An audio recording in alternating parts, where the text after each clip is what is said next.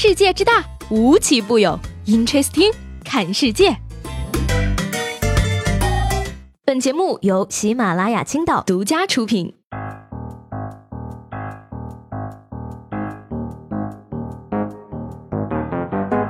好了各位好，欢迎收听本期的 Interesting，我是西贝。最近两天呢，这个整个欧美音乐圈啊，都被一位叫做 Chris Wu 的加拿大籍华人歌手血洗了。他的歌呢，屠掉了整个美国的音乐排行榜，新歌榜的前十名，他足足占了有七首，连 Lady Gaga 的歌都只能夹杂在他的曲目中，瑟瑟发抖。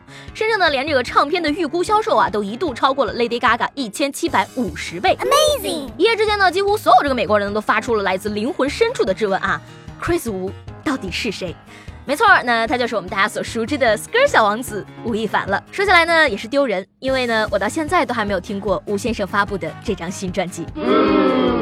知道这个事儿的原因呢，其实还是因为这个脱口秀演员池子啊，在微博的一场和吴亦凡粉丝的 diss 风波。十月六号呢，池子在这个微博上喊话吴亦凡粉丝啊，让粉丝不要再刷榜了，并且善意的提醒吴亦凡粉丝说呢，你们这样刷榜，他永远都不清楚自己的音乐水平，没有办法进步。为了他好，别刷了。但是讲道理啊，侄子这么小的一个脱口秀演员，怎能和曾经血战虎扑的吴亦凡粉丝比呢？虽然说吧，这个吴亦凡粉丝呢，抱着国内音乐榜不刷，反而去刷美国音乐流行榜单的行为，让我十分。的费解，但是你架不住人家粉丝多任性，对不对？但是呢，这个事实就是事实啊。池子呢，也可以说是一语成谶。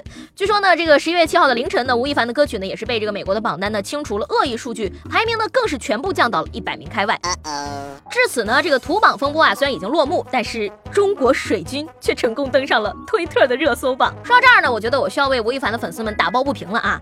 明明是铁粉，砸的也是真金白银，怎么就成了水军了呢？我们明明是为了华人歌手走向世界在努力，好吗？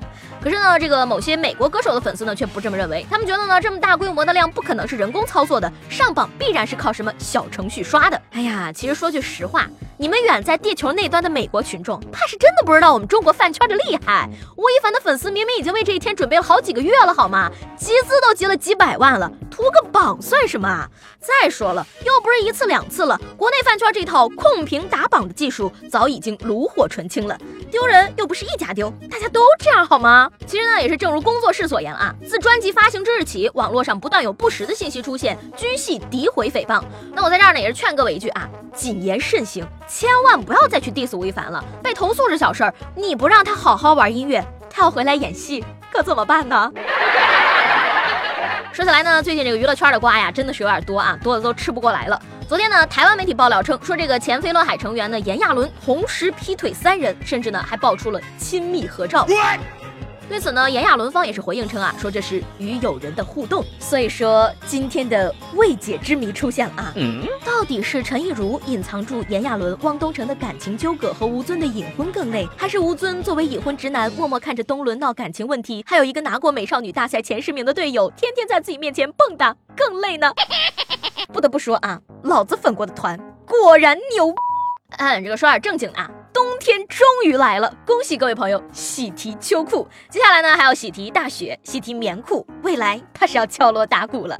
穿上秋裤，身体暖。接下来呢，再给大家说一个暖心的好消息啊！话说这次呢，IG 在韩国夺冠呀，王思聪呢也是特地搞了一个抽奖活动，将在微博呢抽一百一十三个人，每人一万块的现金。微博下转发、留言和评论都可以参加。哎呀，王校长不愧是王校长，这才是富二代该做的事儿，好吗？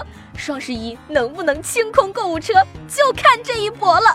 抽取一百一十三个人，每人一万块呀！讲真，我都玩微博那么长时间了，这是我见过最牛的抽奖。想拥有这种简简单单的幸福，哎呀，当然呢，我也明白啊，这种事儿想想就好了。毕竟我对自己还是很了解的。不过呢，有些人啊，对自己的这个身份地位啊，显然不是很明确。近日呢，说有网友爆料啊，浙江大学一个学生会干部与活动赞助方的对话十分的嚣张，表示我说了你做就是，没有你发言的权利。学校党委副书记也不敢这么跟我说话。哎呀，听这口气，不知道的以为校长是他们家亲戚呢。此外呢，他还被爆出说给同校的学生发裸照以及试图约炮。而对此呢，这个浙江大学相关部门也也是回应称了啊，说他就是一个社团的普通学生，也不是学生干部，已经认识到了自己的错误，目前呢已经向赞助商道歉了。嗯，不是我说啊，这世道不应该都是金主是爸爸吗？怎么到他这儿反过来了呢？我觉得呢，小伙儿没有认清一件事儿啊，学校厉害并不代表你自己厉害，你能一辈子不毕业吗？真是应该早点出来，让社会教教你该怎么做人了。说到这个学校呢，最近啊有学生反映称啊，因为新校区尚未建成，长春东方职业学院呢，从暑假到现在仍然没有开学，而具体的开学时间呢，还要等待辅导员通知。我的天哪，这都要放寒假了，你们暑假竟然还没有开学？寒假接着暑假，这可是读书时梦寐以求的事儿，好吗？你说现在的学校，私立学校往衡水教育发展，公立学校往素质教育发展，这所学校怕是在往自我教育的发展路上一去。不回头了。最后呢，来给大家分享一个五岁萌娃做出来的可爱的事儿。说这个十一月三号的上午呢，厦门一个五岁的小孩穿着睡衣，独自偷偷的跑出门，坐公交车去找正在工作的妈妈和姐姐。那司机电话呢联系到小孩爸爸，得知啊，小孩离开前呢，不仅拿走了钥匙，还顺手把熟睡的爸爸反锁在家了。最后呢，也是孩子的妈妈过来把孩子接走了。嗯，我去找妈妈了。爸爸，把你锁在家里，不许乱跑哟。这个真是一个独立自主的乖宝宝哈。昨天节目中的问大家，你想跟什么样的人过一辈子？用三个词儿来形容他。这位我叫 Coco 的朋友说的真的是甚得人心啊，他是这样说的啊，三个词儿，我想想啊，聪明、美貌、大姐姐。嗯，要求不高，就西贝这样的美丽聪明的大姐姐就可以。哎呦我的天哪！嗯，这个说正经的啊，聪明、美丽，我觉得都对。只是“大姐姐”这个词，如果换成“小姐姐”，我就更开心了。说下来呢，这个最近随着天气越来越冷呢，我起床的时间呢也是越来越晚了。今天呢，我想问大家啊，你最近呢有没有在坚持每天做什么事情？是怎么坚持下来的？坚持多久了呢？